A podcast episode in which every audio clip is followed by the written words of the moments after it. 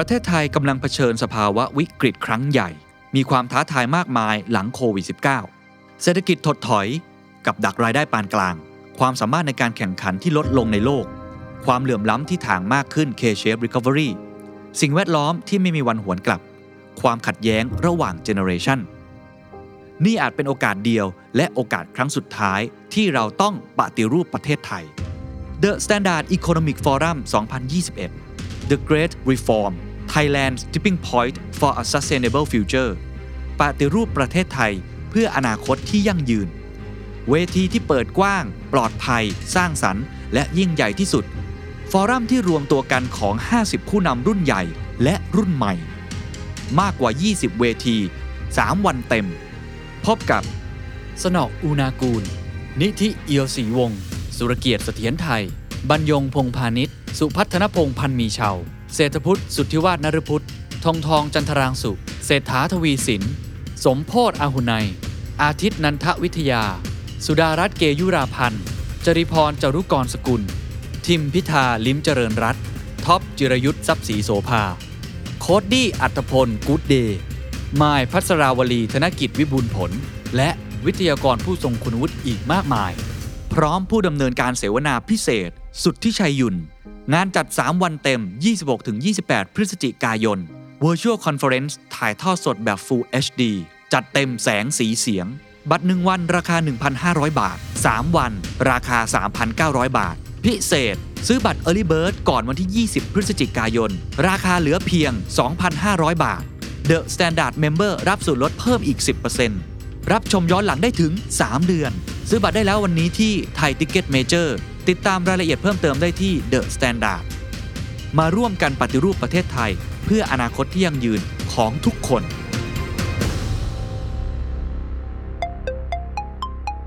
You're listening to The Standard Podcast, the eye opening experience for your ears.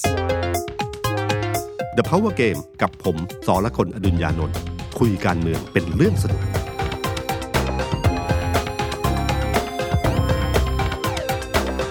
วัสดีครับ ผมสอละคนอดุญญานนท์สวัสดีครับ ผมออฟพลวัตสงสกุล content creator การเมืองเดอะสแตนดาร์ดสวัสดีพี่ตุ้มแล้วก็สวัสดีคุณผู้ฟังนะครับพี่ตุ้มหายไปไหนมาครับคุณผู้ฟังถามหากันเยอะมากหายไปหนึ่งสัปดาห์เหตุผลง่ายๆ ก็คือแมนยูแพ้ห้าศูนย์นะครับ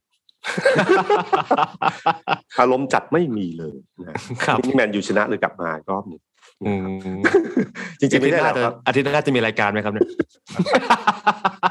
น่ากลัวมากเลย ฟอร์มมัน ผีเข้าผีออกนี่เป็นอย่างนี้นี่เองครับที่คำนี้มาครับจากนี่แหละครับ ก็ก็ที่กะว่ากะว่าตอนนั้นพอดีหยุดไปเพราะมันมีวันหยุดใช่ไหมครับ แล้วก็คิดว่าอาทิตย์นั้นคงไม่มีอะไรอืมคิดว่าอาทิตย์นั้นคงไม่มีอะไรที่จะน่ามันเล่าต่อมันก็คงเป็นเรื่องเดิมๆอะไรประมาณเนี้ยไม่มีอะไรน่าตื่นเต้นเท่าไหร่นะครับ ก็ปรากฏว่า ใครว่ามันตื่นใครใครว่าไม่มีอะไร ครับ มันมียิ่งกว่ามีอีกใช่ครับมันตื่นใช่ไหมครับ เรานึกไม่ถึงนะว่าอยู่ดีๆเรื่องนี้จะเกิดขึ้นในในวันนั้นนะถ้าจำได้วันนั้นก็คือว่า วันที่รัฐมนตรี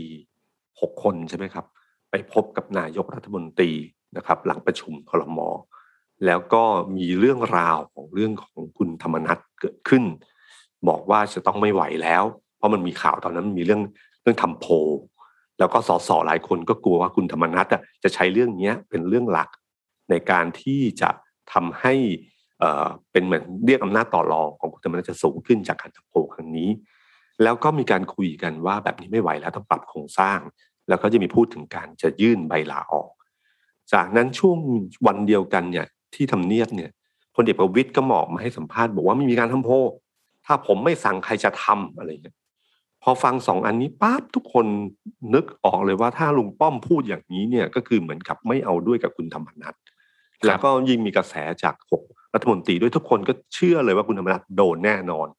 วันรุ่งขึ้นมีข่าวเลยเชื่อธรรมนัฐอะไรเต็มเลยนึกออกไหมฮะครับ คือ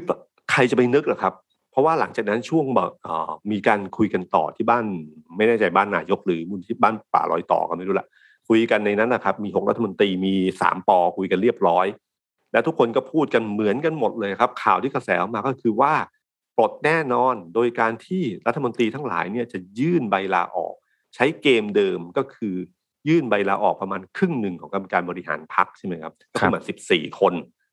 ครับในข่าวมีบอกเลยขนาดที่บอกว่าพลเอกประวิตยบอกเลยบอกว่าถ้าเสียงไม่พอเดี๋ยวจัดการให้ ครับ รายงานมาละเอียดขนาดนั้น ครับ ทุกคนก็คิดแน่นอนว่า เรียบร้อยแน่นอนนะครับ แล้วก็แต่ผมจำได้เลยครับ มีมีผมจำไม่ได้ว่าใครคนหนึ่งนักข่าวคนหนึ่งรายการอะไรไม่รู้ที่บอกว่าอย่าพึ่งนะ เพราะว่ามีข่าวว่าคุณธรรมนัฐอะรอเข้าบ้านอีกป้อมอยู่นะอืมแล้วก็ถ้าเข้าไปได้เมื่อไหร่ถ้าเปิดบ้านรับเนี่ยอาจจะเปลี่ยนก็ได้นะครับเพราะผู้ใหญ่จะเป็นแบบนี้ ผมว่านึกถึงอะไรรู้ไหมฮะผมนึกถึงครัพบลเอกชาวลิตยงใจยุทธมตอนสมัยปลายๆของพลเอกชัยเอ่อชาวลิตยงใจยุทธเนี่ยมีคนบอกว่า พลเอกชาวลิตพูดอะไรอย่าเพิ่งเชื่อนะรอดูก่อนว่าใครเป็นคนสุดท้ายที่มาคุยกับท่าน คือฟังเสียงสุดท้ายเนี่ยแล้วจะสามารถโน้มน้าวและเปลี่ยนใจได้คก็รับคือผู้ใหญ่เนี่ยจะเอ่ออายุเยอะๆเนี่ยจะจะมีลักษณะนี้ค่อนข้างเยอะอยู่นะครับ แต่ก็ผมก็นึกถึงคำนี้อยู่ แล้วจริง ๆ พอตะวันรุ่งขึ้นก็เปลี่ยนไปจริง ๆ ครับ คือคือเปลี่ยนไปจนทุกคนนึกไม่ถึงว่า เอ๊ะทำไมเราก็ตั้งคำถามอะครับ ว่าทำไมถึงเปลี่ยน เราก็นึกเอ๊ะทำไมมันถึงเปลี่ยนได้นะ เพราะจริงๆเนี่ยภาพที่เกิดขึ้นแน่นอนของพรรคพลังประชาพลังประชารัฐตอนนี้แน่นอนก็คือว่าทั้งคู่เนี่ยหลังจากที่มีการปลดพลเอกธรรมเออร้อยเอกธรรมนัสเนี่ยนะครับพอปลดครับไปเสร็จปั๊บเนี่ยเราก็เห็นอย่างที่เคยวิเคราะห์หรือเคยคุยกันก็คือว่าพลเอกประยุทธ์เนี่ยใช้รัฐมนตรีเนี่ยเป็นหัวคะแนนครับครับก็คือใช้ฐานของรัฐมนตรีทั้งหลายเนี่ยคุมพรรคอยู่ แล้วก็ไป เยี่ยมเอ่อไปตรวจน้ำท่วมทีไรเนี่ยก็จะมีวอลเปเปอร์มาขึ้นมาอืมวอลเปเปอร์นี่เป็นศัพท์ทางการเมืองที่ตั้งแต่สมัยคุณอภิสิทธิ์ใช่ไหมครับที่จะมีใช่คนครับที่ยืนอยู่ข้างหลังมีคุณสุเอยคุณสิริโชคโสภาอะไรเงี้ยที่เขาเรียกเป็นวอลโมเดลเปเปเปออร์ร์ต้นตำรับครับครับจากนั้นปั๊บมันก็มาเรื่อยๆ แล้วคราวนี้เราก็เห็นว่าไปตรวจน้ำท่วมทีไรก็จะมีประกอบด้วยใครบ้างนะ คุณสุชาติชมกลิ่นสุแน่ชาติๆคนหนึ่งครับ คุณชัยวุฒิคุณชัยวุฒินะครับครับแล้วก็จะมีคุณอนุชา นะคครัรับบสายมานะครับคุณสันติคุณสุริยะคุณสมศักดิ์พวกเนี้ยไม่ค่อยเห็นเท่าไหร่นะครับ ก็ครับเห็นบ้างประปราย แต่ทั้งหมดเนี่ยคือปอเปเปอร์แล้วก็ปรากฏว่าพอพอหลังจากที่เกิดเหตุนี้ขึ้นมาเนี่ยก็มีการเข้าไปคุย คุณเอ่อธรรมนัฐเข้าไปคุย แล้วเสียงก็เปลี่ยนไปนะฮะพอเสียงเปลี่ยนไปเนี่ย ผมก็เลยตั้งคำถามว่าจริง ๆ แล้วทำไมถึงถึงลุงป้อมถึงเปลี่ยนใจ เพราะวันนั้นทุกคนเชื่อว่าตายแน่ๆเลยนะครับ ลองทายกันดูว่าทำไม ที่ผมคิดก็คือว่าหนึ่งเอ่อถ้ามีใครไปบอกลุงป้อมว่าให้คิดเรื่องนี้ดีๆนะนะฮะปรับโครงสร้างอะมันไม่ยากหรอก เพราะกรรมการบริหารพักเนี่ย ถ้าไม่ครบสิบสี่คนนะเพราะว่าส่วนหนึ่งเนี่ยคุณธรรมนัฐครองไว้ประมาณสิบเอ็ดแน่ๆนะฮะครับบิ๊กป้อมลาออกคนเดียวก็จบละอืมใช่ไหมครับ ไม่ต้องใช่พึ่งอะไรทั้งสิ้นแค่ลาออกก็คือ กรรมการทั้งหมดก็เลิกสิ้นไปสภาพครับ แล้วก็เลือกตั้งกันเลือกใหม่ใช่ไหมครับ ถ้าถ้าอย่างนี้นก็แต่อย่าลืมนะครับ ว่าทุกคนไปหมดรวมทั้งบิ๊กป้อม ครับลุงป้อมไปเนี่ยนะครับ ในภาวะที่ทั้งลุงตู่และลุงป้อมยังระแวงกันอยู่เนี่ย ถ้าผมจะเสี่ยม ผมก็จะเสี่ยมว่าลาออกแล้วคิดว่าจะได้กลับมาหรือเปล่าอืมใช่ไหมครับ เพราะว่า ลองลองลองลองลองนึกดูนะครับ ถ้าวันนี้เนี่ยยอมลุงตู่ยอมคุณประยุทธ์เนี่ยนะครับ ต่อไปเนี่ยพลเอกประยุทธ์ก็จะลุกคืบเข้ามาเรื่อยอืมๆความเกรงใจยิ่งไม่มี เพราะตอนครับปลดคุณธรรมนัฐเนี่ยยังไม่บอก ยังไม่บอกหัวหน้าพักเลยนะครับ แล้วก็ทีพักประชาธิปัตย์เนี่ยยังคืนหน่วยงานเนี่ยพอโวยโวยๆมายังคืนหน่วยงานก็คืนกลับให้เขาเลยให้เลยมีครัคบนเกรงใจพรรคประชาธิปัตย์ ประชาพลังประชารัฐหัวหน้าพักเขาไม่เกรงใจ นี่แบบเสียมนะนี่ครับพูดครับแบบเสียมนะเราก็บอกว่าก็แปลว่าพอถ้าสมมติว่าเกิดการเปลี่ยนแปลงขึ้นมาเนี่ยนะครับ ในในพักเนี่ยนะครับ ทุกคนก็จะรู้เลยว่าลุงตู่อะใหญ่กว่าลุงป้อมมพอใหญ่กว่าแบบนี้ก็หมดความเป็นพลังทางทางการเมืองแม่เหล็กทางการเมืองก็จะหายไป แล้วก็อย่างที่ผมบอกนะครับ ข้อหนึ่งก็คือถ้าลาออกก็ไม่ได้หมายความว่าจะได้กลับมานะครับแบบนี้เนี่ย พอเลือกตั้งใหม่เนี่ย ถ้ารัฐมนตรีทำสามารถคว่ำอย่างนี้ได้นะครับเขาก็สามารถจะเลือกคนของเขากลับเข้ามาก็ได้นะครับ แล้วก็อาจจะเป็นคนของลุงตู่ ไม่ใช่คนของลุงป้อมแล้วนะครับ หรือถ้าเลวร้ายกว่านั้น ทั้งหมดกบฏว่าเลือกคนอื่นขึ้นมาเป็นหัวหน้าพักแทน เพราะวันนั้นขาลอยกันหมดแล้วใช่ไหมครับพอลาออกทุกคนสิ้นสภาพหมดเลือกตั้งกันใหม่ทุกอย่างนับหนึ่งนับหนึ่งกันด้วยกันหมดนะครับ ถ้าลุงตู่บอกว่าเฮ้ยพี่ผมไม่รู้ รัฐมนตรีเขาทำกันเอง แล้วสุดท้ายก็ได้คนใหม่ขึ้นมา ซึ่งเป็นคครันบที่สามารถคอนโทรลได้ อย่างนี้มันจะเกิดเกิดอะไรขึ้นอืมผมผมว่าถ้าเสี้ยมแบบนี้ลุงป้อมก็อาจจะฟังสักนิดนึงนะ เพราะว่ามันมีเหตุมีผลอยู่พอสมควรนะครับ แล้วก็ข้อสุดท้ายก็คือว่า วิเคราะห์ถ้าข้อสุดท้ายก็คือว่าคุณธรรมนัฐเองเนี่ยนะครับเขาเป็นเลขาธิการพักใกล้ชิดครับกับเรื่องอย่างนี้มาตลอดทำงานทั้งลึกทั้งลับเลยมาตลอดนะครับ ตั้งแต่ ตั้งแต่การรวบรวมพักเล็กแล้วเข้ามาทั้งหมดเนี่ยนะครับ ด้านหนึ่งก็คือเขากลุ่มความลับอยู่ไม่น้อยนะครับอืมเขาเคยพูดไว้ให้ให้สัมภาษณ์สื่อมวลชนทุกคนเอามาโค้ดกันทุกวันเนี้ครับ ครับ ผมนี่เป็นเส้นเลือดใหญ่ของรัฐบาลอืมครับถ้าเส้นเลือดใหญ่เกิดเกิดย้อนสอนขึ้นมาล่ะ เกิดย้อนสอนขึ้นมา มันอาจจะถึงยุบพักได้นะครับอย่าลืมที่คนกลุ่มทั้งหมดเนี่ยมีนายทะเบียนเฮรันยิกอ๋อใช่ช่อเลขาธิการพักนี่คือกลุ่มเดียวกันหมดเลยนะครับ ครับค รับเพราะว่าตอนนี้อย่าลืมนะครับว่ายังไม่มีใครตอบคำถามได้ว่า การที่คุณธรรมนัฐกล้าล้มลุงตู่เนี่ยลุงป้อมรู้หรือเปล่านั่นน่ะสิฮะใช่ไหมทุกคนมีคำถามอยู่ในใจอันนี้นะครับถ้าครับกดคุณธรรมนัฐอาจจะมีคำตอบก็ได้นะอืมซึ่งผมว่าเรื่องเหล่านี้ผมว่าเรื่องเหล่านี้นะครับ คือนี้เราวิเคราะห์กันดูว่าจากกระแสทั้งหมดเนี่ยเพราะนึกไม่ออกว่าทำไมวันนั้นเนี่ย ถึงพลเอกประวิตยเนี่ย ถึงยอมเปลี่ยนใจนะยอมเปลี่ยนใจ ทุกคนคิดแน่นอนว่าโดนแน่นอน ปรากฏว่าเปลี่ยนใจ แล้วนั่นคือที่มาของคำพูดของในวันวันที่มีการคุยกันก่อนประชุมใหญ่ก็คือว่า ไอ้ที่บอกว่าพวกมึงลุมกูที่จะไม่อืมคือหมายถึงว่าที่บอกว่าไหนท่านพูดอย่างนี้แล้วแล้วทำไมเปลี่ยนอะก็บอกว่าวันนั้นพวกมึงลุมกูมก็คือว่ารัฐมนตรีหกคนบวกบวกกับสองปอพูดมารวมทั้งหมดเนี่ยประวิตยไปคนเดียวครับพลเอกประวิตยไปคนเดียวอืมคก็รับบอก แล้วก็เพิ่งมาตั้งสติได้เมื่อมีคนมาเล่าให้ฟังว่า ลองคิดอีกมุมหนึ่งสิมันจะเกิดอะไรขึ้นในเชิงเกมการเมืองครับ แล้วมันนำมาสู่คำพูดว่าไม่เลิกทะเลาะกันกูลาออกอืมถ้านายกตั้งพักใหม่ กูก็เลิกเล่นอะไรอย่างนี้นะครับ ครับครับปลดธรรมนัตแล้วจะใช้ใครอืมเสียเสียงทั้งหมดก็คือว่าจะเอาคุณธรรมนัฐอยู่นะครับแล้วก็อย่าลืมนะครับว่าบิ๊กป้อมอะมีอำนาจบางอย่างที่ทุกคนต้องไม่ลืมก็คือ มันมีบารมีในองค์กรอิสระ ครับไอ้ตรงจุดนี้แหละครับวุฒิสมาชิกเองก็ตามทีกลุ่มหนึ่งก็เป็นของพลเอกประวิตยเหมือนกันนะครับครับนี่คือบารมีที่ไม่ได้อยู่ในพรรคการเมืองนะครับ ที่พลเอกประวิตยมีอยู่จริง เกมที่เหนือชั้นของพลเอกประวิตยในวันนั้นก็คือ การเรียกคุยกันตอนก่อนประชุมกรรมการบริหารเหมือนจะเคลียร์ใจ ครับ แต่ด้านหนึ่งคือการวัดกำลังอืมเราไม่รู้ว่าสสส่วนใหญ่สสบางคนเนี่ยเอ่อไม่รู้ว่าอยู่ฝั่งไหน แล้วทุกคนเนี่ย ใครที่เป็นแกนนำในแต่ละกลุ่มเนี่ยก็จะพูดเหมือนกันว่าเอ้ยผมมีอยู่สามสิบผมมีอยู่ยี่สิบผมมีอยู่สิบห้าผมมีอยู่ห้าสิบไม่รู้บวกไปจริงบวกมาเกินบวกไปบวกมาเกินนะครับบวกไปบวกมาได้สองพักครับ อาจจะเกินห้าร้อยก็ได้นะครับ ก็สุดท้ายครับแล้วเนี่ยก็คือว่า ที่เกมที่เหนือชั้นก็คือ ให้แจกแบบเขาแจกแบบแบบสอบถามครับครับและแบบสอบถามเนี่ยมีหลัก ๆ อยู่สามข้อคือจะเลือกใครเป็นหัวหน้า โอเค แน่นอนพลเอกประวิตยอ่าเลขาธิการคักพักเลือกใคร แล้วก็วิจารณ์การทำงานของรัฐมนตรีครับปรากฏว่ารัฐมนตรีที่โดนวิจารณ์มากที่สุดก็คือคุณสุชาติชมกลินกับคุณอืมชัยวุฒิแต่ข่าวทั้งหมดนี่มาเหมือนกันทุกฉบับนะครับ ครับ แล้วถ้าอ่านอย่างเงี้ยก็รู้เลยว่า มันต้องไม่ได้มาจากกลุ่มคุณอนุชา กลุ่มคุณสันติ คุณสมศักดิ์หรือคุณสุชาสุชาติคุณชัยวุฒิแน่นอนเนี่ยครับมันต้องมาจากอีกฝั่งหนึ่ง แต่ข่าวทั้งหมดเนี่ยที่ออกมาก็คือว่าหนึ่งเลือกพลเอกประวิตยเป็นนายเออเป็นหัวหน้าพรรคครับสองเลขาธิการพรรคเนี่ยคุณธรรมนัฐประมาณแปดสิบเปอร์เซ็นใช่ครับ ชนะคุณอนุชาสุชาติ คุณสุชาติ แล้วก็วิจารณ์รัฐมนตรีก็คือ วิจารณ์คุณชัยวุฒิกับคุณสุชาติมากที่สุดอืมก็ถ้าเป็นผมผมก็ถ้าสมมติเป็นข้อมูลจริงเนี่ยผมเป็นพลเอกประวิตยผมเห็นตัวเลขอย่างนี้เข้ามาเสร็จเนี่ย ผมก็รู้แล้วว่าเสียงส่วนใหญ่อยู่กับใคร ครับถ้าปลดร้อยเอกธรรมนัฐเมื่อไหร่เนี่ยนะครับปลดร้อยเอกธรรมนัฐเมื่อไหร่ปวดแน่นอนถ้ากลุ่มเสียงได้เยอะขนาดนี้ อย่าลืมนะครับว่าคุณธรรมนัฐเนี่ยมีเป็นคนที่ได้ใจสสค่อนข้างเยอะครับจากการที่วันที่เขาจัดการที่จะล้มเอ่อพลเอกประยุทธ์เนี่ยนะครับ เหตุผลก็คือรัฐมนตรีทั้งหลายไม่ดูแล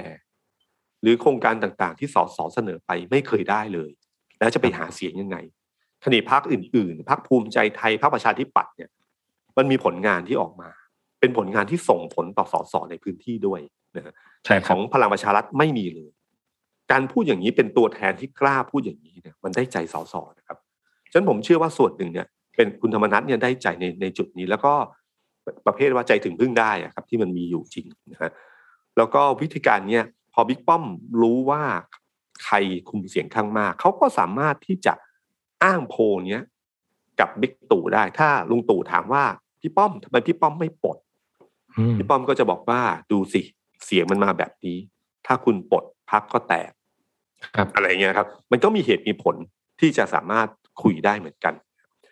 ผมอะชอบฉากวันประชุมพักพลังประชารัฐวันนั้นมาก ที่ครับ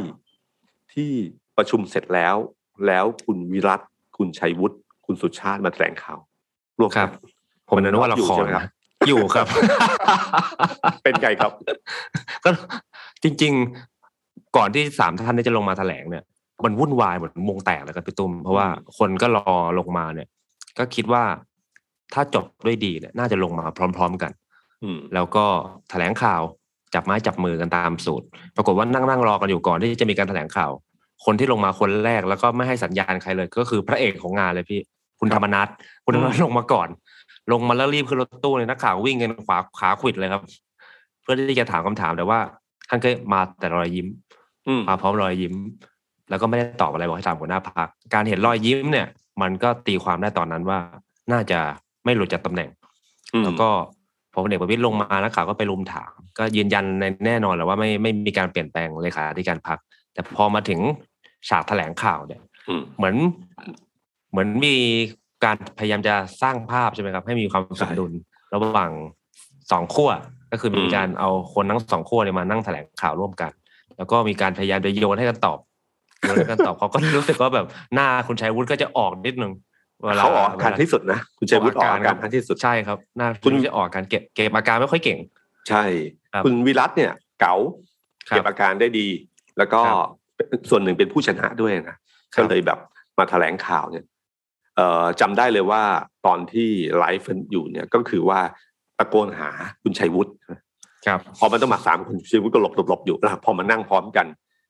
พอคุณวิรัตพูดเสร็จจะยื่นไมค์ให้คุณชัยวุฒิก็พยายามปฏิเสธใช่ไม่พูดครับไม่พูดไม่พูด แกก็เลยพูดอะไรสักนิดหนึ่งแล้วก็โยนไมค์ให้อีกทีหนึง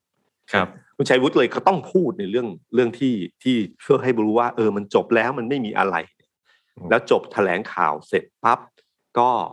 นะครับคุณวิรัตก็เป็นคนนำเป็น คนก่อนเปิดก่อน เปิดก่อนก่อนก่อนเปิดก่อนครับก่อนคุณสุชาติทีมก่อนคุณชัยวุฒิทีมก็อ่านะฮะก็ละครก็จบไปกันไป แต่มีประโยคหนึ่งที่สำคัญก็คือว่าประโยคที่คุณวิรัตพูดบอกว่า ความสงบจบที่ลุงป้อมใช่ไหมครับใช่ไหมครับ เดิมเราจะได้คำได้ยินคำว่าความสงบจบที่ลุงตู่ตอนครับที่หาเสียงเลือกตั้งพรรคเออครับหาเสียงเลือกตั้งใหญ่ครั้งที่ผ่านมาใช่ไหมครับ คือมันกลายเป็น keyword ที่บอกว่าถ้าอยากให้บ้านเมืองสงบอะต้องเลือกพลเอกประยุทธ์นะฮะอืมแต่คราวเนี้ยคำคำเนี้ยมันมาใช้อีกครั้งหนึ่งแต่มาใช้กับว่าความสงบจบที่ลุงป้อม ซึ่งครับไม่รู้ว่ามีนัยยะความหมายอะไรนะครับ ที่ไม่ใช่ลุงตู่แล้ว แต่เป็นลุงป้อม กับอันที่สองที่นักข่าวถามว่ายืนยันใช่ไหมว่าพลังประชารัฐเอ่อแคนดิเดตนายกรัฐมนตรีของพรรคพลังประชารัฐเนี่ยคือพลเอกประยุทธ์ครับ แล้วคุณวิรัตก็ตอบเลี่ยงบอกว่า เอาไปนว่ายืนยันว่าเป็นบัญชีใหม่บัญชีรายชื่อรายคนชื่อที่หนึ่งหมายเลขแน่นอนครับ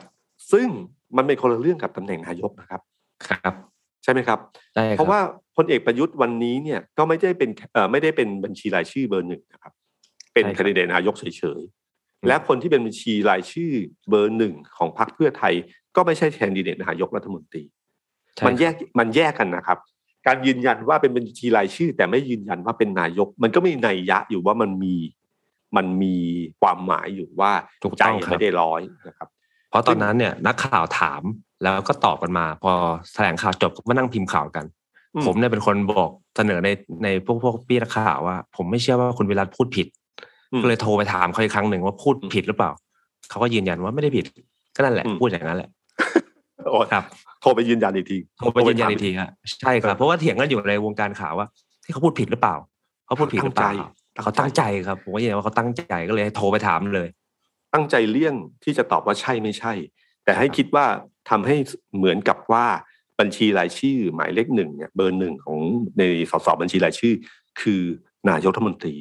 ซึ่งไม่ใช่นะครับ ในเชิงจริงในความจริงในทางการเมืองไม่ใช่ แล้วสังเกตไหมครับว่า คุณธรรมนัฐคุณวิรัต ไม่เคยยืนยันเลยว่าพรรคพลังประชารัฐจะส่งจะเสนอชื่อพลเอกประยุทธ์เป็นนายกรัฐมนตรี มีพลเอกประวิตยพูดนะครับ แต่สองคนนี้ไม่เคยพูดเลยนะครับครับ ภาพที่เกิดขึ้นในวันนี้นะครับ คือภาพที่เกิดขึ้นในวันนี้ ชัดเจนที่สุดก็คือว่า ลุงตู่กับลุงป้อม แตกกันแน่นะครับอืมจะแตกกันในมิติที่เหมือนกับยังมีความสัมพันธ์อยู่ แต่มันระแวงกันอย่างหนักแน่นอน อย่าใช้คำว่าแตกเลย แต่ระแวงกันแน่นอนครับณคิดดูนะครับ ตอนที่เราแบ่งเขาพยายามบอกว่าเราแบ่งอำนาจกัน คนหนึ่งดูรัฐบาล อีกคนหนึ่งดูพักครับ แต่เกมที่เกิดขึ้นในวันนี้เนี่ย คือการก้าวล่วงของลุงตู่เข้ามาในพักพลังประชารัฐเหมือนครับไม่ไว้ใจและไม่เชื่อใจนะครับอืมและได้แสดงให้เห็นว่ามีรัฐมนตรีกลุ่มหนึ่ง ยืนอยู่ข้างหลังพลเอกประยุทธ์ แล้วก็ มาลุม ถ้าใช้คำของลุงป้อมมาลุมลุงป้อม แล้วบีบให้ลุงป้อมจะต้องมีการปรับโครงสร้างภายในพักอย่างนี้มันคือไม่ได้แบ่งกันแล้วนะนะครับฉะนั้นผมไม่รู้ว่า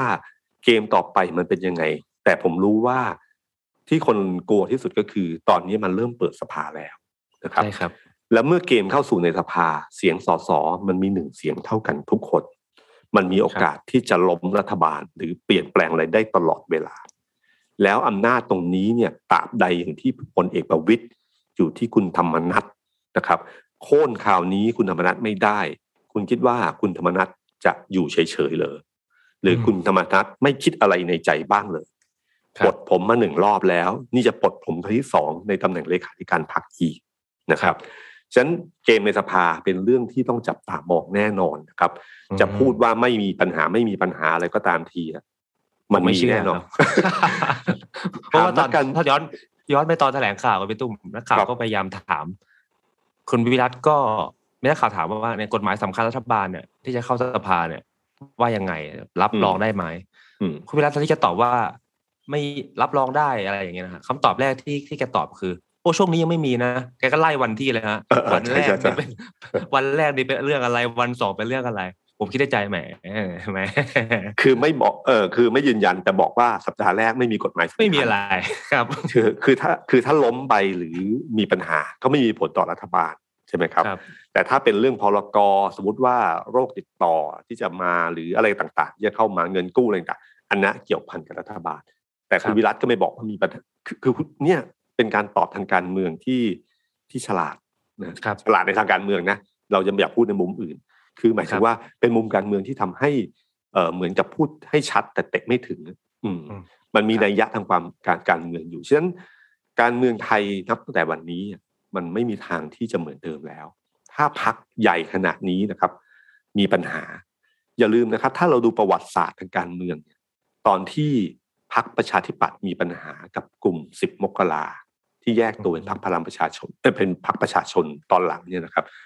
ตอนที่แตกกันเนี่ยนะครับเริ่มมีปัญหารอยร้าวเนี่ยกว่าจะมาปะทุและแตกเนี่ยใช้เวลาเกือบใช้เวลาเป็นปี ผมไม่แน่ใจว่าอืมปีหรือปีกว่าประมาณนั้นมันหมายถึงว่ารอยแตกที่มันปริปริปริมันอยู่มันยังคงอยู่ แล้วพอถึงจุดหนึ่งมันก็จะระเบิดขึ้นมานะครับ ซึ่งไม่รู้ว่าช่วงเวลาไหนพักการเมืองทุกพักก็คงคิดเหมือนกับเรา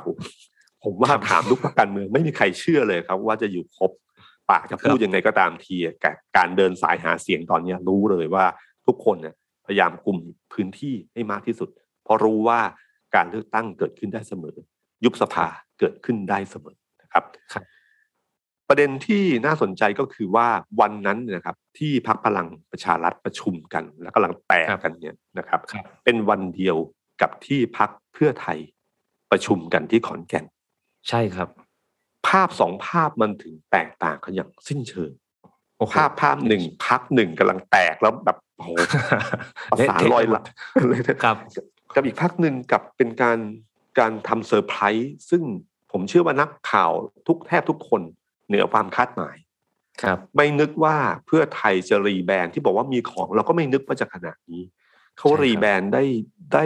น่าตื่นตาตื่นใจมากนะครับ ครับคือเราเคยเห็นพักอนาคตใหม่เมื่อครั้งที่แล้ว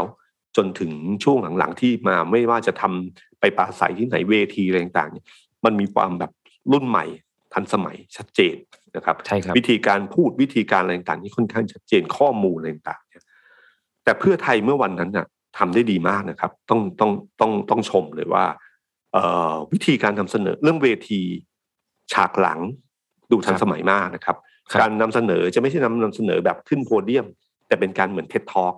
ขึ้นมาใช่ครับนะครับ แล้วทุกคนก็สามารถยืนพูดยืนพูด แล้วเนื้อหาที่พูดอะกระชับ แล้วมีประเด็นแทบทุกคนนะฮะครับนั่งฟังอยู่ผมบางคนนึก ผมจะผมไม่รู้จักเขาอะเพิ่งรู้ว่าเป็นสสอืมแล้วก็สงสัยว่าเฮ้ยแล้วทำไมในสภาเขาไม่พูดเพราะแต่ละคนเพราะว่าแต่พูดละดีคนจังนะใช่พูดดีจังดีกว่าสสรุ่นเก่าหลายคนเลย นะครับครับมันเป็นเป็นดีลาการพูดคล้ายๆ กับพักก้าวไกล คือเนื้อหากระชับแล้วก็มีมี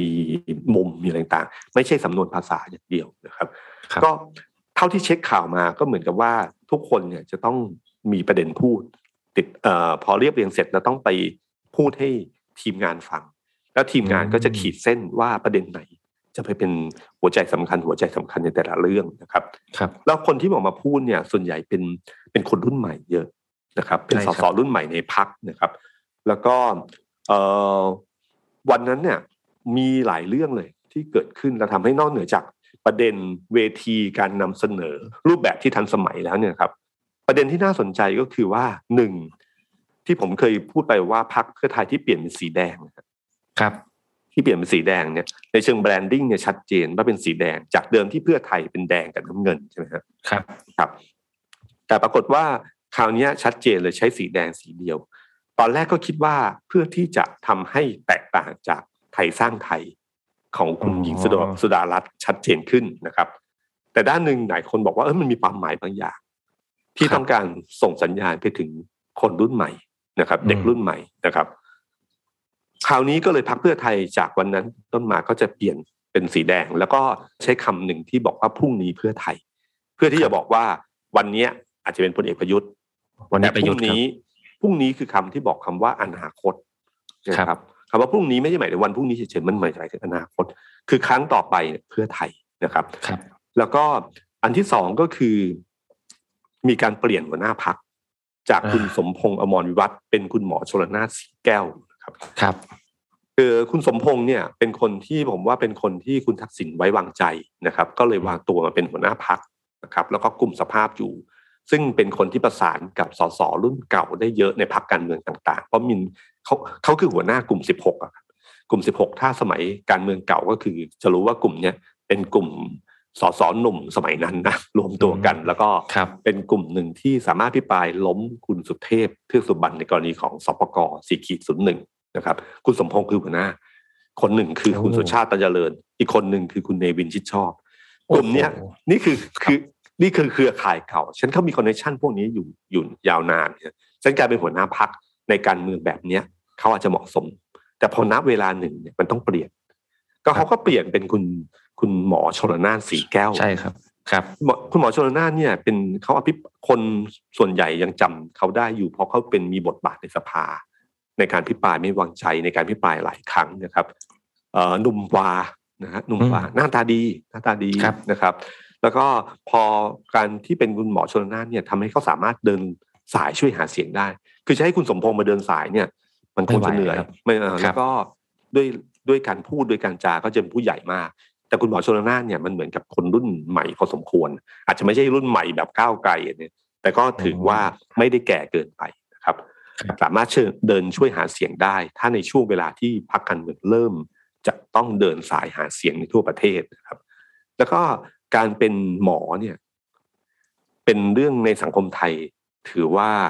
ใช้เอ่อให้การยอมรับมค่อนข้างเยอะนะครับ มันมีมันมีมันมีนัยยะความสำคัญอยู่พอสมควรนะฮะฉะนั้นพอเปลี่ยนหัวหน้าพักจากคุณสมพงษ์เป็นคุณหมอชลนานเนี่ย ผมเชื่อว่าจะการเดินสายตามพื้นที่ต่างๆ จะเริ่มเยอะขึ้น เรื่อยๆนะครับ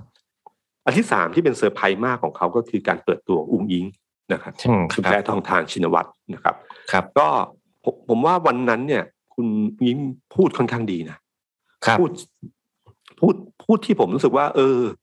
พูดต้องบอกว่าพูดดีกว่าคุณยิ่งหลักษณ์พูดตอนแรกๆอะครับมีสคริปต์ดีเตรียมตัวดีนะครับ แล้วก็อืมมีความเป็นธรรมชาติบางอย่างที่สดๆตอนช่วงเวลาพูดอย่างเช่น บอกว่าเขาตั้งแต่สมัยเด็กมา เขาผูกพันกับไทยรักไทย ขนาดเตรียมพูดคราวเนี้ยยังจะหลุดหลายครั้งจากเพื่อไทยเป็นไทยรักไทยอะไรเงี้ยครับมันมีมุมอืมุมน่ารักบางอย่งธรรมชาติอยู่ครับ เป็นธรรมชาติอยู่นะครับ แล้วก็เนื้อหาสคริปต์ดีพูดถึงความครับผูกพันกับคุณทักษิณเอ่อเดินหาเสียงมาตั้งแต่เล็กเจอบรรยากาศอะไรต่าง ๆ เนี่ย มันก็เลยทำให้เขารู้ภาพของเขาเนี่ยเป็นภาพของหนึ่งคือคนที่คุ้นเคยกับการหาเสียงเลือกตั้งกับคุณพ่อ ให้เห็นครับความผูกพันคุณทักษิณนะครับครักับอันที่สองก็คือว่า ทำมาเรื่องนวัตกรรม แล้วก็ตำแหน่งของเขาเนี่ยคือตำแหน่งเรื่องนี้เลย การมีส่วนร่วม แล้วก็เรื่องนวัตกรรม ด้วยวัยอายุประมาณ 35เนี่ยก็คือวัยนี้เลยครับที่เรียนรู้เรื่องนวัตกรรมต่างๆเนี่ยก็เหมือนเป็นสัญญาของคนรุ่นใหม่นะครับ แล้วก็เนื้อหาตอนสุดท้ายที่เป็น keyword ที่เป็นพาดหัวทั้งหมดเนี่ยที่พูดถึงคุณพ่อและพูดถึงผู้มีพระคุณนะครับใช่ไหมครับพูดถึงความผูกพันคุณทักษิณที่ยังไม่ลืมคนที่ขอบคุณทุกคนที่ยังนั่นอยู่ แล้วก็อยากจะกลับมา นะครับคีย์เวิร์ดกลับมาเนี่ยสำคัญนะโอ้ครับโหเพราะกลับมาจากพลังประชารัฐจะต้องมานั่งฟังเลยเพราะว่าใช่ไหมข่าวนี้เขาตื่นเต้นกว่าฟังผม ผมก็นั่งนั่งฟัง แล้วผมก็รู้สึกชื่นชมคนเขียนสคริปต์ว่าเก่งมาก แล้วก็ในในมุมหนึ่งครับพี่ตุ้มผมรู้สึกว่า สมมุติว่ากฎหมายไม่ห้ามอืให้มคุณทักษิณเนี่ย มาครับออกอะไรล่ะสกายมาอะไรอย่างเงี้ย เพื่อที่จะพูดกับประชาชนได้เนี่ย แต่ผมคิดว่า การเอาคุณนุ้งอิงมาเนี่ยมีพลังมีภาพที่ชัดเจน ยิ่งกว่าคุณทักษิณอีกอืมมันเป็นการนำลูกสาวที่พูดถึงคุณพ่ออมที่อ่าต้องถูกชะตากรรมทางการเมืองแล้วก็ไม่อยู่ในประเทศ มีความอืมผูกพันมีช่วงหนึ่งจะร้องไห้ แล้วก็ตอนจบเนี่ยเล่าใช่เรื่อง อ่า เล่าเรื่อง มันจะมีใครเล่าเรื่องคุณพ่อได้ดีกว่าลูกสาวใช่ไหมฮะใช่ผมผมคิดในมุมของคนที่เป็นแฟนคลับเพื่อไทยเนี่ยผมคิดว่าโอ้โห คิดมาดีมาก นี่คือการปรากฏตัวที่ดีมาก ในทาง marketing นะฮะในทางการตลาดทางการเมือง ใช่ครับ คือตั้งแต่ตั้งแต่คุณยิ่งลักษณ์มาครั้งที่แล้วเนี่ย คือผมเคยคุยกับทีมพรรคเพื่อไทย ตอนที่เอ่อให้คุณยิ่งรักษณ์มาเป็นนายกรัฐมนตรีนะฮะตอนที่เดินหาเสียเดินสายหาเสียงเขาบอกว่ามีความผูกพันของคนกับคุณทักษิณค่อนข้างเยอะนะครับ พอมีความผูกพันตรงเนี้ยใครที่เป็นสัญลักษณ์ที่เป็นตัวแทนที่ยืนยันว่าเป็นตัวแทนของคุณทักษิณ น้องสาวนี่ก็มีแค่น้องสาวนะครับ แค่น้องสาวคนยังรู้สึกว่า เออ เหมือนกับคุณทักษิณมา แล้วก็รู้ว่าพักเนี้ยพักของคุณทักษิณแต่นี่เป็นลูกสาวครัเป็บนลูกสาวที่หน้าเหมือนมากครับนะครับ ตอนเด็กๆนี่หน้าเหมือนมากเลยนะครับ แล้วก็มาพูดสคริปต์ที่พูดมาพูดถึงความผูกพันของคุณพ่ออะไรต่างๆเนี่ย ผมเชื่อว่าได้ได้ใจกับกับกับแฟนคลับของเพื่อไทยแน่นอน คนที่ผูกพันครับกับทักษิณกระตุ้นเตือนความรู้สึกนี้ แต่ในทางการเมืองเนี่ยเอ่อการที่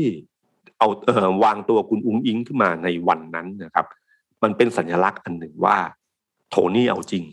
อ่านายห้างเอาจริงคิดคล้ยๆกันพี่นะครับครับใช่ไหมมันไม่ใช่ใช่ครับและที่สำคัญไม่ใช่โทนี่อย่างเดียว คุณหญิงพจมาน นะครับ คุณยิ่งรักษณ์สำคัญกว่า คุณยิ่งรักษณ์อะ อาจจะผูกพันกับคุณทักษิณในฐานะน้องสาว แต่กับคุณพจมานอาจจะห่างมานิดนึงแต่จริงๆอะครับเป็นน่าจะเป็นน้องคนเดียวที่คุณหญิงพจมานนั่นที่สุดรู้สึกดีที่สุดนะครับอืมเอ่อ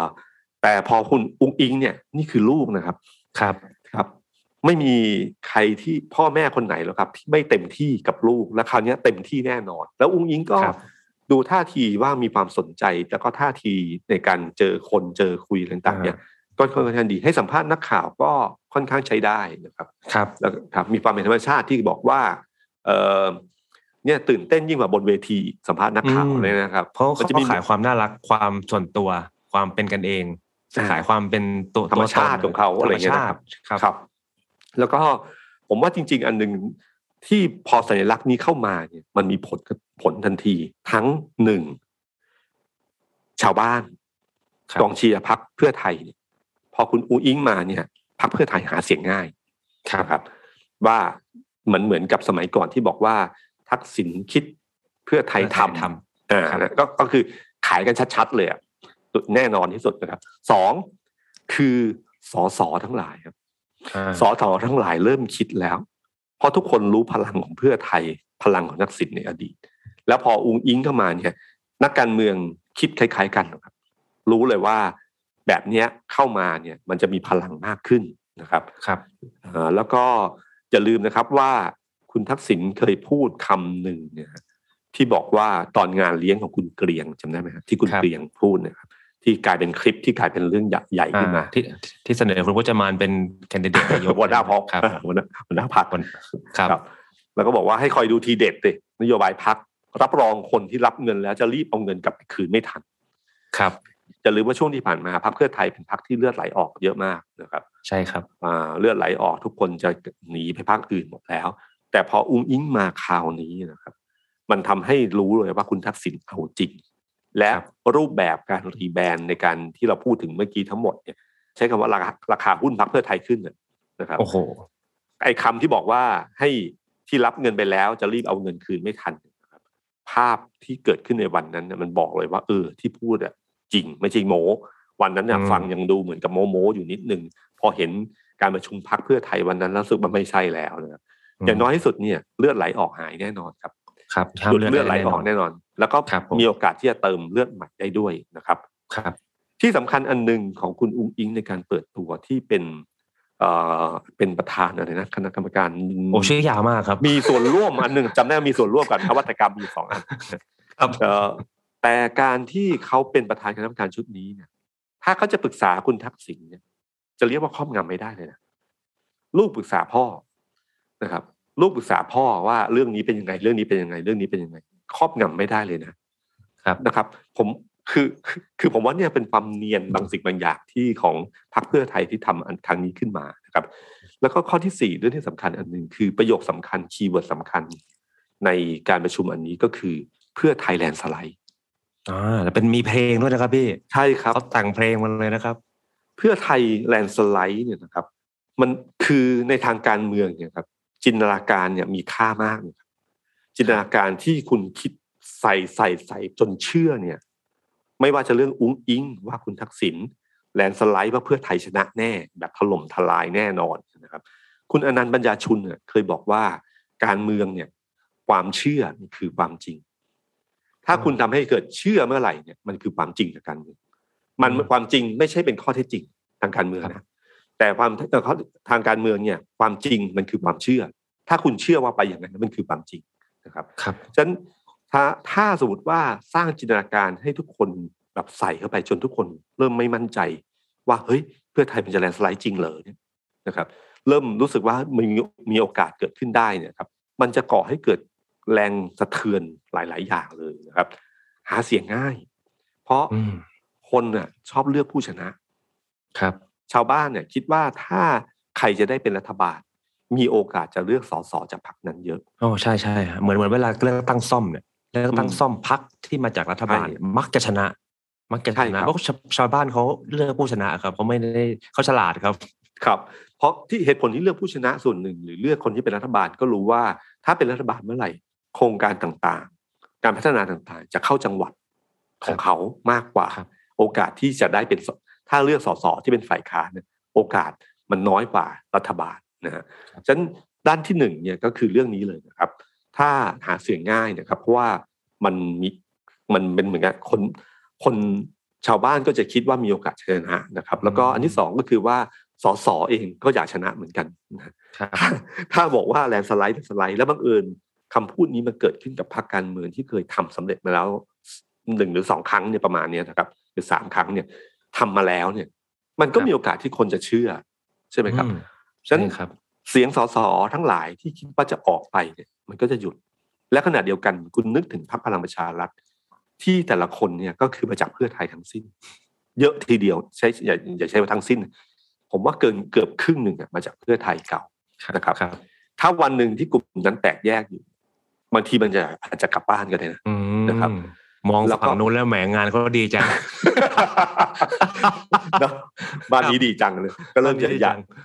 ฉะนั้นผมว่าเรื่องนี้ครับมีความสำคัญมากคำว่าเพื่อไทย landslide เนี่ยถ้ามันใส่เข้าไปเรื่อยๆนะครับจนเกิดความเชื่อขึ้นมาเมื่อไหร่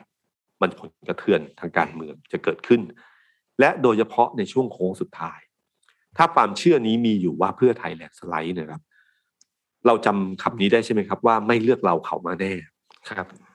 คำคำนี้คือคำที่พรรคประชาธิปัตย์เคยใช้เมื่อตอนที่แล้วทั้งที่ผู้จะว่ากทมใช่ไหมฮะเอ่อ ทั้งผู้ว่ากทมทั้งหลายครั้งเลยคือเล่นกับครับกระแสเกลียดคุณทักษิณอืมถ้าเลือกไปพักอื่น อาจจะแพ้เลือกพักใหญ่ดีกว่า มีสิทธิ์จะชนะนะครับอืมเคสของคุณประยุทธ์ก็คล้ายกัน ที่คุณเอ่อพลังประชารัฐชนะประชาธิปัตย์ในหลายพื้นที่ก็มาจากอันนี้ เพราะทุกคนรู้สึกว่าถ้าเลือกประชาธิปัตย์ได้คุณวิสิทธิ์คุณแบบอภิสิทธิ์ไม่เอาพลเอกประยุทธ์พลไม่เอาพลเอกประยุทธ์คุณทักษิณอาจจะกลับมา หรือเพื่อไทยอาจจะชนะ ด้วยความเกลียดคุณทักษิณไม่พอใจเพื่อไทย ถ้าจะเลือกประชาธิปัตย์กับพลังประชารัฐเลือกพลังประชารัฐดีกว่า เพราะความสงบจบที่ลุงตู่นะฮะครับ แต่คราวนี้มันจะพลิกกลับตรงที่ว่า ถ้าจะเอาชนะพลเอกประยุทธ์ ถ้าไปเลือกพักเล็กๆพักอื่นคะแนนอาจจะตกน้ำมาเลือกอันนี้ดีกว่าเป็นกลุ่มก้อนแล้วมันแลนด์สไลด์ และมีความชอบธรรมในการตั้งรัฐบาลนะครับครับ แต่อีกฝั่งหนึ่งเนี่ยจะมีอันหนึงแต่ไม่ใช่กับประชาชน แต่กับสสเอ่อพลังประชารัฐ มีสว250อ๋อคะแนนเนี้ยคือมันจะบอกสสทุกคนว่าไม่เลือกเรา ไม่เมื่อไม่ไม่เลือกเราเขามาแน่ ก็คือว่า ถ้าอย่าลืมนะ ผมมีฐานใหญ่ ๆ อยู่อันนี้นะถ้าคุณไปเลือกฝั่งนู้นเนี่ยคุณเสร็จนะนะครับฉะนั้นไอ้ตรงเนี้ยที่ต้องจับตามองกันดูว่าคำว่าเพื่อไทยแลนด์สไลด์จะมีความหมาย จะสามารถลงไปสู่ความเชื่อคนลงรากลึกถึงความเชื่อคนได้หรือเปล่า ถ้าได้เมื่อไหร่เกมพลิกทางการเมืองนะครับ แต่ภาพรวมทั้งหมดเนี่ยนะเอ่อภาพรวมทั้งหมดเนี่ยทำให้เห็นเลยว่าในสภาเนี่ยนะครับ มีโอกาสมากเลยนะครับว่าหลังจากเปิดสภาขึ้นไปเนี่ย พออีกพักหนึ่งพักฝ่ายค้านกำลังได้ใจนะครับ ในขณะที่พักพักรัฐบาลเนี่ยเริ่มมีปัญหาเนี่ยนะครับ ก็จะต้องดูว่าพลเอกประยุทธ์จะเอาตัวรอดยังไงในสภา เพราะว่าพลเอกประยุทธ์มีอันเดียวคือเขาเชื่อว่าถ้าเวลามันมากกว่านี้ แล้วถ้าสมมติเขากอบกู้เศรษฐกิจได้ดีพอสมควร ยุติเรื่องโควิดได้ หรือทำให้โควิดเบาบาง นักท่องเที่ยวเข้ามาเศรษฐกิจเริ่มฟื้น ภาพของเขาก็จะดีขึ้นนะครับ เพราะผลโพลที่ออกมา ผลโพลที่ออกมาช่วงหลังเนี่ยนะเอ่อต้องบอกว่าพลังประชารัฐนี่หนักหนาสาหัสทีเดียวนะครับครับล่าสุดนี่โพลสวนดุสิตโพลเพิ่งออกมานะครับครับสวนดุสิตโพลนี่ออกมาค่อนข้างชัดมากนะครับ แต่ประเด็นสำคัญของเวลาดูโพลอย่างผมบอกครับ ให้ดูคำถามด้วยนะครับอืมอย่างเช่น เขาถามมันมีคำถามสำคัญว่า ถ้ามีการเลือกตั้งใหม่ ท่านคิดว่าพรรคใดจะได้รับการเลือกตั้งมากที่สุดนะครับ คิดว่านะครับ คิดว่าไม่ใช่หมายความว่าจะเลือกพรรคไหนนะครับอืมคิดว่าแต่โอเคในเชิงการตั้งคำถามแบบสอบถามแบบนี้เขาโดยความเชื่อโดยโดยตรรกะพื้นฐานอันหนึ่งก็คือว่า ถ้าเราจะเลือกพรรคไหน เราจะเชื่อแบบนั้น คือความเชื่ออาจจะเป็นความจริง แต่คำถามนี้มันไม่ชัดเจนว่าคุณจะเลือกพรรคไหนอย่างแน่ชัดที่สุดนะครับครับปรากฏว่าเพื่อไทยได้สามสิบสองจุดเก้าก้าวไกลได้ยี่สิบห้าจุดสองหนึ่งพลังประชารัฐได้ยี่สิบสี่จุดหกนะฮะอืมแพ้ก้าวไกลครับแพ้ก้าวไกลนี่เพื่อไทยอันดับหนึ่งประชาธิปัตย์ได้หกเปอร์เซ็นภูมิใจไทยได้สี่เปอร์เซ็นคำถามอีกคำถามหนึ่งก็คือบอกว่า ถ้ามีการเลือกตั้งใหม่ ประชาชนอยากได้ใครเป็นนายกรัฐมนตรี ประชาชนนะครับไม่ใช่ผมนะประชาชนคุณอยากได้ใคร ประชาชนอยากได้ใครเนี่ยมันหมายถึงว่าไทยไทยใจของสังคมให้ถ่ายคนอื่นอืมครับ แต่อย่างที่ผมบอกครับคำถามแบบนี้เนี่ยแปดแปดสิบเปอร์เซ็นนี่คิดแบบมั่วๆนะครับแปดสิบเปอร์เซ็นเนี่ยคือเสียงส่วนใหญ่เนี่ย หมายถึงตัวเราเองแหละคือครับเขาบอกว่าประชาชนหมายถึงตัวเราเองเลยก็ปรากฏว่าคุณพิธานะครับได้ยี่สิบแปดเปอร์เซ็น พิธามาแรงเรื่อยๆนะครับครับมันเริ่มใช่ครับย้ำมาจากหลายโพลแล้วนะครับไม่ใช่มันไม่ใช่โพลเดียวแล้วมันหลายโพลนะคุณพิธาของก้าวไกลเนี่ยยี่สิบแปดเปอร์เซ็นคุณประยุทธ์เหลือยี่สิบเอ็ดนะครับ คุณสุดารัตน์เหลือสิบเก้า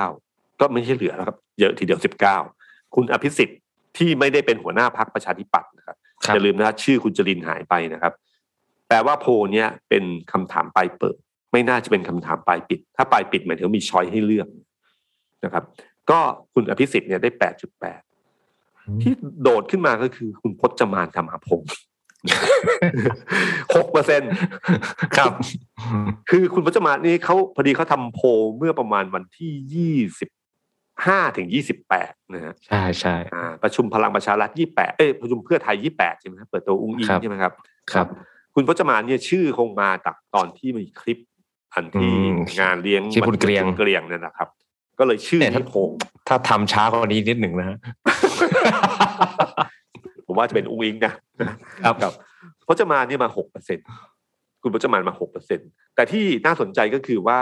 ขคะแนนของคุณพิธาคะแนนก้าวไกลใกล้กัน21 25ก็ไปล้อกันระหว่างพรรคกับคนนะพลังประชารัฐ24ประยุทธ์21ล้อกันอยู่นะครับ สุดาคุณสุดารัตน์19แต่ไม่มีพรรคไทยสร้างไทยเลย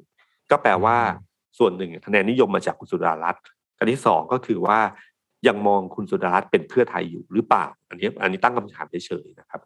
ฉะนั้นเพราะไทยสร้างไทยเนี่ยโพลที่ออกมาเอ่อที่ผ่านมาทั้งหลายโพลเนี่ยไทยสร้างไทยชื่อพรรคไทยสร้างไทยไม่ขึ้น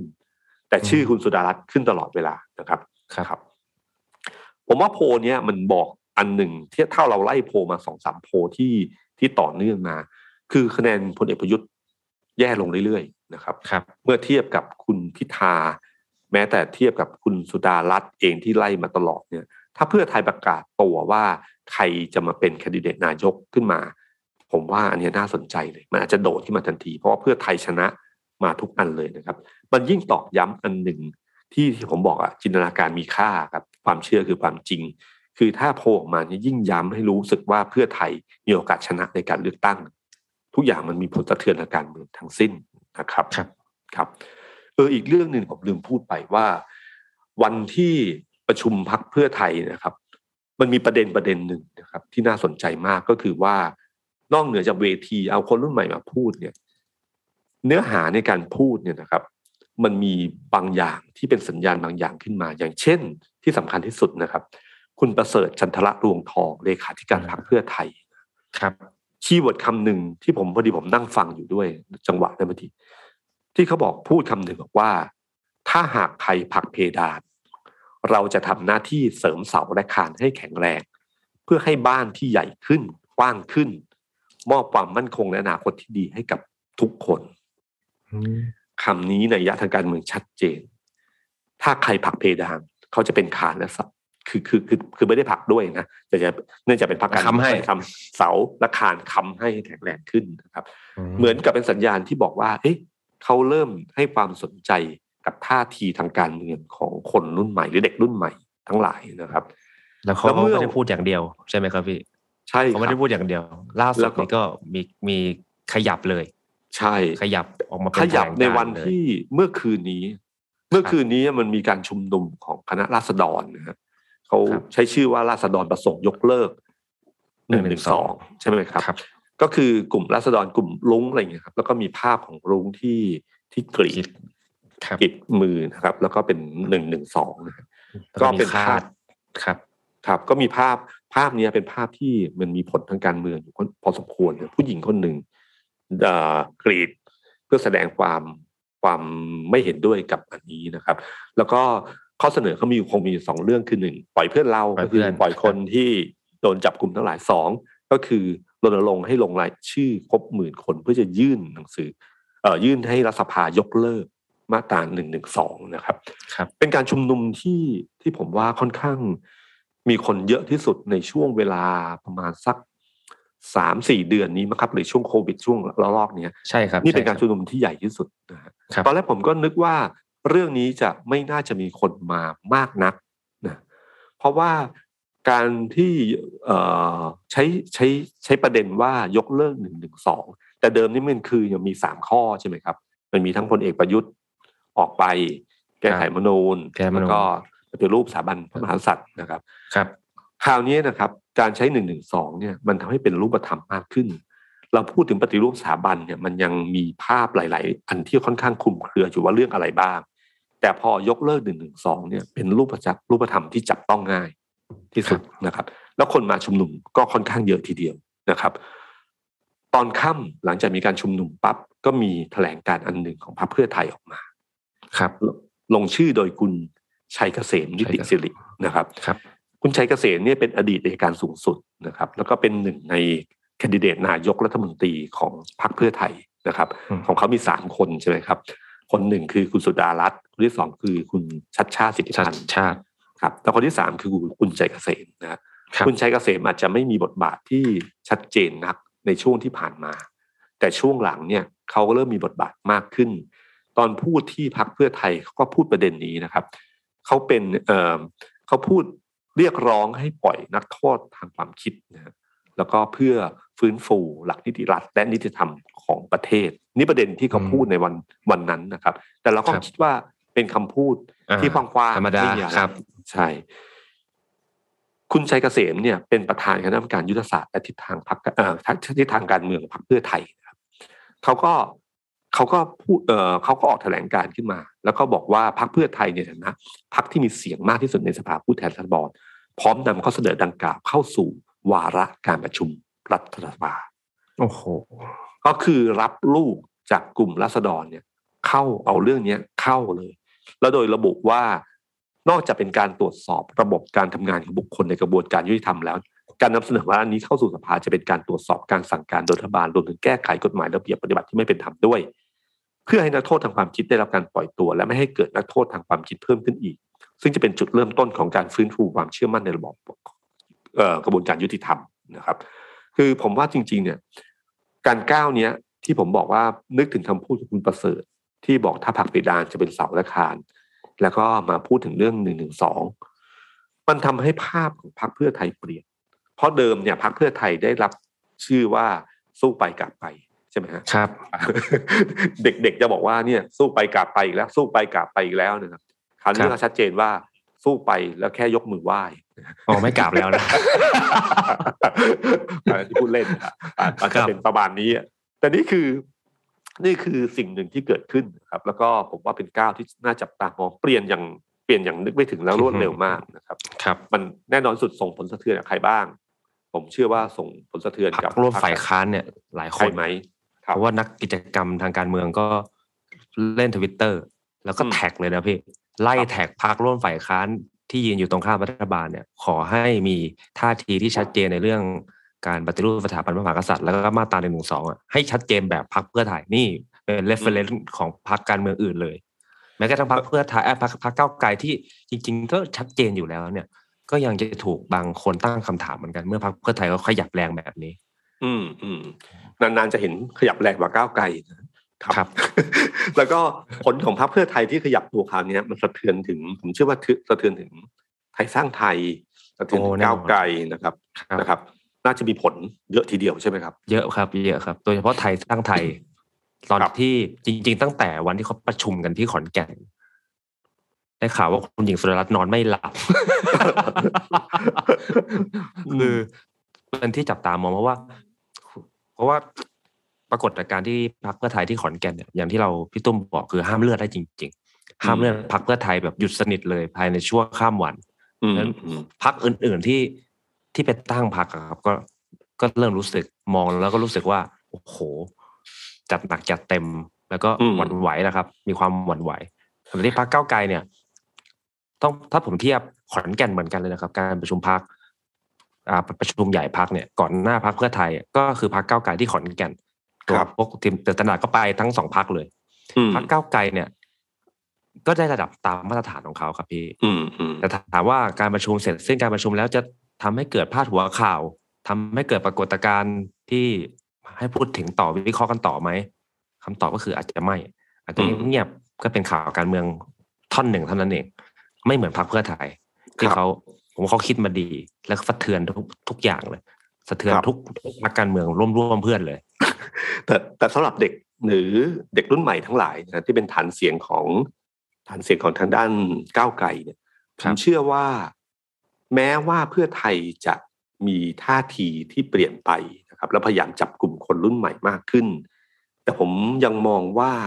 รากที่ก้าวไกลและอนาคตใหม่สร้างมานานนะฮะมันจะโอกาสที่ทำให้เขาเด็กกลุ่มเนี้ยจะเปลี่ยนไปเพื่อไทยอาจจะไม่มากนัก เพราะว่าสไตล์ของเพื่อไทยกับสไตล์ก้าวไกลที่โชว์มาโดยตลอด ก้าวไกลนี่จะเป็นพักที่ที่ผมว่ามันสอดคล้องกับความรู้สึกของคนรุ่นใหม่ค่อนข้างเยอะ คือชัดเจนตรงไปตรงมานะครับครับไม่ซับซ้อนครับไม่มีทริคหรือเอ่อภาษาทางการเมืองประเภทว่าสสบัญชีหมายเลขหนึ่งอะไรเงี้ยบัญชีรายชื่อหมายเลขหนึ่งอะไรเงี้ยหรือไม่มีพูดว่าเอ่อใช้คำแบบ ที่แบบพูดได้ชัดแต่เตะไม่ถึง แต่มันชัดๆไปเลยว่า เห็นด้วยไม่เห็นด้วยเห็นด้วยไม่เห็นด้วยนะครับ ซึ่งผมก็ไม่แน่ใจว่าเพื่อไทยจะขยับได้ได้ได้มากกว่านี้ และจะก่อให้เกิดการเปลี่ยนแปลงได้แค่ไหน แต่ทำให้คนรุ่นใหม่หลายคนหันมามองเพื่อไทย ใช่ ผมว่าอืมตอนเนี้ยได้ในในระดับนี้เท่านั้นนะครับ มันต้องครับดูกันต่อไปครับพอดีหลังจากแบบกลับจากขอนแก่นเจอพี่เคนนักคลินทร์หัวหน้าครับผมเนี่ยแล้วเขาก็ถามผมว่าอ๊อฟทำไมอุ้งอิงคนสนใจเยอะขนาดนี้อืม ผมก็ไม่รู้ตอบไงผมว่าเอาเอางี้พี่เดี๋ยวผมถามพี่ตุ้มให้รอฟังแล้วกันเป็นง่ายก็ก็คือ คือผมว่าถามว่ามีผลแค่ไหน เอาเริ่มต้นก่อนนะครับ ในมุมของสสทั่วไปนักการเมืองทั่วไปก่อนแล้วกันนะครับเอ่อผมเชื่อว่าการขยับตัวของเพื่อไทย อย่าลืมว่าเพื่อไทยเนี่ยชนะมาทุกครั้ง หลังจากคุณทักษิณไปอยู่ต่างประเทศเนี่ยนะครับพักพลังประชาชนเพื่อไทยก็ชนะมาโดยตลอดนะนะครับ แล้วก็การขายของเขาก็คือขายคุณทักษิณในต่างจังหวัด 30 บาทรักษาทุกโรคยังมีผลนะครับโอท็อปยังมีผลนะครับ กองทุนหมู่บ้านยังมีผลนะครับยังเอามาหาเสียงได้เพราะมันลงไปสู่รากลึก มันเป็นการเปลี่ยนแปลงครั้งใหญ่ 30 บาทรักษาทุกโรคเนี่ยมันให้ชีวิตครอบคนในครอบครัวกลับป่าได้เยอะนะอันนี้จำนานนะอันนี้จำนานนะครับ แล้วก็ผมเชื่อว่าสิ่งเหล่านี้มันมีผลอยู่ ฉันทำให้สสเวลาการเลือกตั้งเนี่ย มันก็เลยสามารถที่จะยังชนะอยู่ได้ ในมิติของทางสังคมเนี่ย ผมว่าผลสะเทือนของคุณทักษิณเนี่ย คุณทักษิณช่วงที่ผ่านมาเนี่ย ถ้าในกรุงเนี่ย ผมว่ามันเปลี่ยนไปเปลี่ยนมาได้ แต่ในต่างจังหวัดเนี่ยครับ ผมว่าสังคมต่างจังหวัดเนี่ย เวลาลงรากลึกแล้วมันอยู่ยาวนานอยู่ทีเดียวนะครับ แล้วคุณทักษิณไม่เคยหายไปจากสังคมไทย พอกระแสเรื่องขับเฮามาอะไรต่างๆ เขาก็เปลี่ยนเป็นลุงโทนี่ เป็นคนที่สามารถจะคุยกับเรื่องเทคโนโลยีเรื่องอะไรต่างๆ แล้วก็พูดย้อนอดีตความความงดงามในอดีต ความสวยงามของนโยบายกระตุ้นความทรงจำอะไรต่างๆ เนี่ย มันยังมีอยู่ ฉะนั้นการที่คุณอุ้งอิงมาไม่ใช่มาเพราะคุณอุ้งอิง แต่อุ้งอิงคือลูกคุณทักษิณนะครับอืมลูกคุณทักษิณคือคุณทักษิณนะฮะก็หมายความว่าเขาหมายความว่าเหมือนกับที่ เอาง่ายๆเมื่อเมื่อครั้งที่แล้วตอนสมัยคุณยิ่งรักษณ์นี่สโลแกนก็คือทักษิณคิดเพื่อไทยทำแล้วทุกครั้งของการหาเสียงเลือกตั้ง แม้แต่การเลือกตั้งครั้งที่ผ่านมานะครับ ไทยรักษาชาติที่บอกทอสอคืออะไรมทอสอชอทอสอมาจากอะไรมาจากทักษิณคือใช้ชื่อแบรนด์นี้ตลอดเวลานะครับครับแปลว่าแบรนด์นี้มันหากินได้อยู่นะครับอืมมันสามารถที่จะบอกได้ แล้วโดยเฉพาะ อย่างเช่นผมบอกว่าตอนเนี้ยมันมีเรื่องเศรษฐกิจนะ พอเรื่องเศรษฐกิจปั๊บมันจะคิดถึงใครมันก็คือคนเราเวลามันย้อนอดีตไปก็ดูว่าใครเคยทำได้บ้าง และส่วนหนึ่งเขาอาจจะเชื่อว่าอะคุณทักษิณเคยทำสำเร็จมาก่อนนะฮะฉะนั้นมันมาในจังหวะนี้นะครับ เหมือนถ้าในช่วงเวลาที่คนเราต้องการความสงบ อาจจะไม่ใช่ชื่อคุณทักษิณอาจจะเป็นชื่ออื่น ที่ความสงบจบที่ลุงตู่ในสมัยก่อนนั้นก็คือชื่อว่าอำนาจจะกดทำให้เกิดความความสงบขึ้นมาได้นะครับฉะนั้นคุณทักษิณเนี่ยเป็นแบรนด์ที่ยังมีผลสะเทือน เพราะว่า งานของเขายังคงอยู่นะครับ ทุกครั้งที่ไปโรงพยาบาลใช้สามสิบาท มันก็มีอันนี้อยู่ ใครจะพยายามใช้คำมันยังไงก็ตามที แต่ชื่อนี้มันยังอยู่ตลอดเวลาแล้ว และทีมงานคุณทักษิณก็ไม่เคยปล่อยให้มันหาย กระตุ้นมันขึ้นมาทุกครั้ง ให้มันฟุ้งฟุ้งฟุ้งฟุ้งขึ้นมาเนี่ยในความทรงจำตลอดเวลานะฉะนั้นอันตรงนี้ยังมีผลจริง ๆนะครับ แล้วก็คุณอุ้งอิงไม่ได้มีความหมายเพียงแค่ว่าแบรนด์คุณทักษิณว่าเป็นนโยบายหรือความคิดเฉยๆมันหมายถึงว่า นายห้างมาเอาจริงนะฮะนายห้างมาเอาจริงนี่คือมันหมายถึงเงินทุนหมายถึงอะไรต่างๆ ด้วยนะครับครับ แล้วก็อย่าลืมว่าพอขยับให้คุณรู้สึกคุณมีแต้มต่อทางการเมืองเมื่อไหร่นะครับ กลุ่มทุนทางการเมืองก็จะมาเขาต้องแทงไพ่ใบนี้ด้วย เพราะไพ่ใบนี้เป็นไพ่ที่มีโอกาสที่จะเป็นรัฐบาลนะฮะนี่คือนี่คือเวลาถ้ามองทั้งหมดภาพรวมเนี่ย คุณทักษิณกับพรรคเพื่อไทยและฐานเสียงที่เขามีอยู่ ฐานเอ่อสสที่มีอยู่ มันทำให้เกิดผลสะเทือนทางการเมืองได้ครับ พอเป็นคำตอบได้เนอะได้ครับครับเออผมประเด็นสุดท้ายที่อยากคุยวันนี้ก็คือว่าผมมองว่าการเคลื่อนไหวที่เกิดขึ้นทั้งหมดเนยครับ มันมีเสถียรภาพรัฐบาลเนี่ยน่าจะมีปัญหาอยู่พอสมควรจากความขัดแย้งภายในนะครับ ของพรรคร่วมรัฐบาล โดยเฉพาะแกนพรรคแกนนำ ในขณะที่พรรคฝ่ายค้านก็รู้สึกว่าจะได้ใจมากขึ้นนะครับ โดยเฉพาะเพื่อไทยที่รีแบรนด์แบบนี้แล้วเนี่ย ถ้ารีแบรนด์แบบนี้แล้ว หมายถึงว่าในสภาครั้งนี้เขาต้องทำให้คนจำฉันผมว่าเขาเล่นเกมหนักแน่นอนนะครับ เล่นเกมหนักแน่นอนเอ่อในขณะเดียวกันเนี่ยกระแสสังคมโดยรวมนะครับ โดยเฉพาะการการการลุกขึ้นมาอีกครั้งหนึ่งของกลุ่มราษฎรในการชุมนุมเมื่อคืนนี่ยฮะ มันมีมันมีอันหนึงที่ผมอาจจะโยงไปนิดหนึ่งผมรู้สึกว่ามันไม่ใช่เป็นเรื่องของกลุ่มราษฎรเฉยๆแต่มันเหมือนเป็นคำถามแห่งยุคสมัยอยู่พอสมควร เรานึกถึงกรณีของคุณเนติวิทย์เนยครับที่เสนอเรื่องการที่เปลี่ยนพิธีการพิธีกรรมเรื่องของอัญเชิญพระเกี้ยวครับที่ส่งผลสะเทือนจนเกิดการถกเถียงกันอย่างกว้างขวางเนี่ยนะครับผมว่ามันสะเทือนกับคนกลุ่มหนึ่ง อย่างเช่น ผมว่าสิทธิ์เก่าจุฬาหลายคน ที่รู้สึกไม่พอใจกับเรื่องนี้ ในขณะที่คนที่ลงคะแนนเสียงของอบจทั้งหมดเนี่ยคะแนนนี่คือ 29 ต่อศูนย์นะเอกฉันท์นะครับเอ่ออบจเนี่ยมันมีทั้งตัวแทนของที่เอ่อนิสิตเลือกมากับตัวแทนคณะ ก็หมายความว่าตัวแทนคณะทั้งหมด ตัวแทนที่ของอบจที่นิสิตเลือกมาทั้งหมด เห็นด้วยกับการยกเลิกพิธีกรรมอันนี้นะครับครับ แล้วก็แถลงการที่ออกมาก็หมายถึงว่าทั้งหมดเห็นด้วยอืมชุมนุมเชียร์ซึ่งเป็นแกนนำของเอ่อบอลประเพณีจุฬาธรรมศาสตร์ก็เห็นด้วยครับนะครับเอ่อผมว่าปรากฏการณ์นี้มันไม่ธรรมดานะครับ ปรากฏการณ์นี้มันไม่ธรรมดา มันเป็นการตั้งคำถามยุคสมัย ตั้งคำถามพิธีกรรมบางอย่าง ด้วยความเชื่อของคนรุ่นใหม่ ในมิติอีกมิติหนึ่งนะครับอย่าลืมนะครับว่าสังคมเนี่ย พอมันมันเปลี่ยนแปลงไปเนี่ยครับ ความเชื่อมันเปลี่ยนไปนะครับ ความเชื่อดั้งเดิม มันอาจจะโดนตั้งคำถามได้ อาวุธของเด็กวันนี้คืออาวุธไม่ผมว่าเด็กทุกยุคนะครับหรือคนทุกยุคอาวุธสำคัญที่สุดคือการตั้งคำถาม เพราะการตั้งคำถามมันจะนำมาสู่การเปลี่ยนแปลง และนำน่าจะมาสู่สิ่งการที่พัฒนาขึ้นมาได้ ถ้าเราปราศจากคำถามมันก็อยู่ในสิ่งเดิมๆนะฮะอย่าลืมนะครับว่าที่ที่อเมริกานะครับ ตอนที่เกิดกรณีของ ประท้วงของคนผิวดำครับคนผิวสีเนะครับ ก็มีการทุบรูปของโคลัมบัสโคลัมบัสนี่คือคนที่คนพบทวีปอเมริกานะครับ คือคนที่ในมุมของมิติประวัติศาสตร์ในอดีตเนี่ยมันต้องเป็นคนที่มีบุญคุณสูงมากนะครับ แล้วก็ตั้งคำถามว่าเออคือโคลัมบัสนี่เหมือนกับคนค้นพบทวีปนี้ทำให้ก่อให้เกิดอเมริกาขึ้นมา ก็มีการตั้งคำถามในในมุมของคนรุ่นใหม่ กับเป็นคำถามของยุคสมัยในมิติใหม่ของวันนี้โคลัมบัสค้นพบทวีปอเมริกานี่ก็คือฆ่าชนพื้นเมืองเยอะมากนะครับ เอาชนพื้นเมืองทั้งหลายมาเป็นทาสเพื่อไปขึ้นเรือแล้วก็ไปที่สเปนไปที่ต่างๆ นี่คือประวัติศาสตร์ที่บอกเล่ามา ในมิติของวันนี้มันไม่ใช่เรื่องที่ดีแน่นอน หรือกรณีของประธานาธิบดีโทมัสเจฟเฟอร์สันนะครับซึ่งเป็นอดีตประธานาธิบดีคนที่สามของสหรัฐอเมริกาท่านเป็นคนที่เขียนคำประกาศอิสรภาพของสหรัฐอเมริกา ปรากฏว่ารูปปั้นเมื่อสัปดาห์ที่แล้วนะครับ รูปปั้นของเขาเนี่ยนะครับ ที่อยู่ในที่ประชุมสภารัฐนิวยอร์กในห้องประชุมสภาเนี่ย ปรากฏว่าสภาลงมติให้ย้ายรูปจำลองนี้ออกไปจากห้อง เพราะเหตุผลว่าในประวัติศาสตร์เนี่ยบอกว่าระหว่างแม้ว่าเขาจะเป็นคนประกาศสภาพสหรัฐอเมริกา เขามีคนผิวสีเป็นทาสอยู่ประมาณหกร้อยคนนะคือเป็นคนที่ทำให้รู้สึกว่าคนไม่เท่ากัน ถ้าใช้ศัพท์ของของเมืองไทยก็คือคนไม่เท่ากันอืมพอถ้าสมมติว่ามีรูปปั้นนี้อยู่ในสภาอยู่คนผิวสีทั้งหลายก็จะรู้สึกว่าเนี่ยคือความอายุติธรรมที่อยู่ในสังคม เขาก็เอารูปปั้นนี้ออกจากสภานี่คือการตั้งคำถามกับความเชื่อในอดีตนะครับ และคำถามเนี่ยมันคือมันคือคำถามที่เป็นของของกรอบความคิดของเด็กรุ่นใหม่ มันคืออนาคตนะครับฉะนั้นบางทีเราอาจจะต้องต้องตั้งคำถามกลับย้อนกลับเหมือนกันว่า เราฟังเขาไหม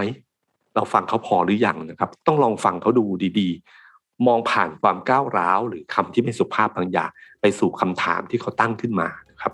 ฉะนั้นถ้าไม่มีคำถามมันจะไม่มีการเปลี่ยนแปลง และมันไม่มีสิ่งที่ดีขึ้น เหมือนที่เกิดขึ้นจากอดีตถึงวันนี้ สวัสดีครับ สวัสดีครับ The Standard Podcast เปิดหู เปิดตา เปิดใจ เปิดโลก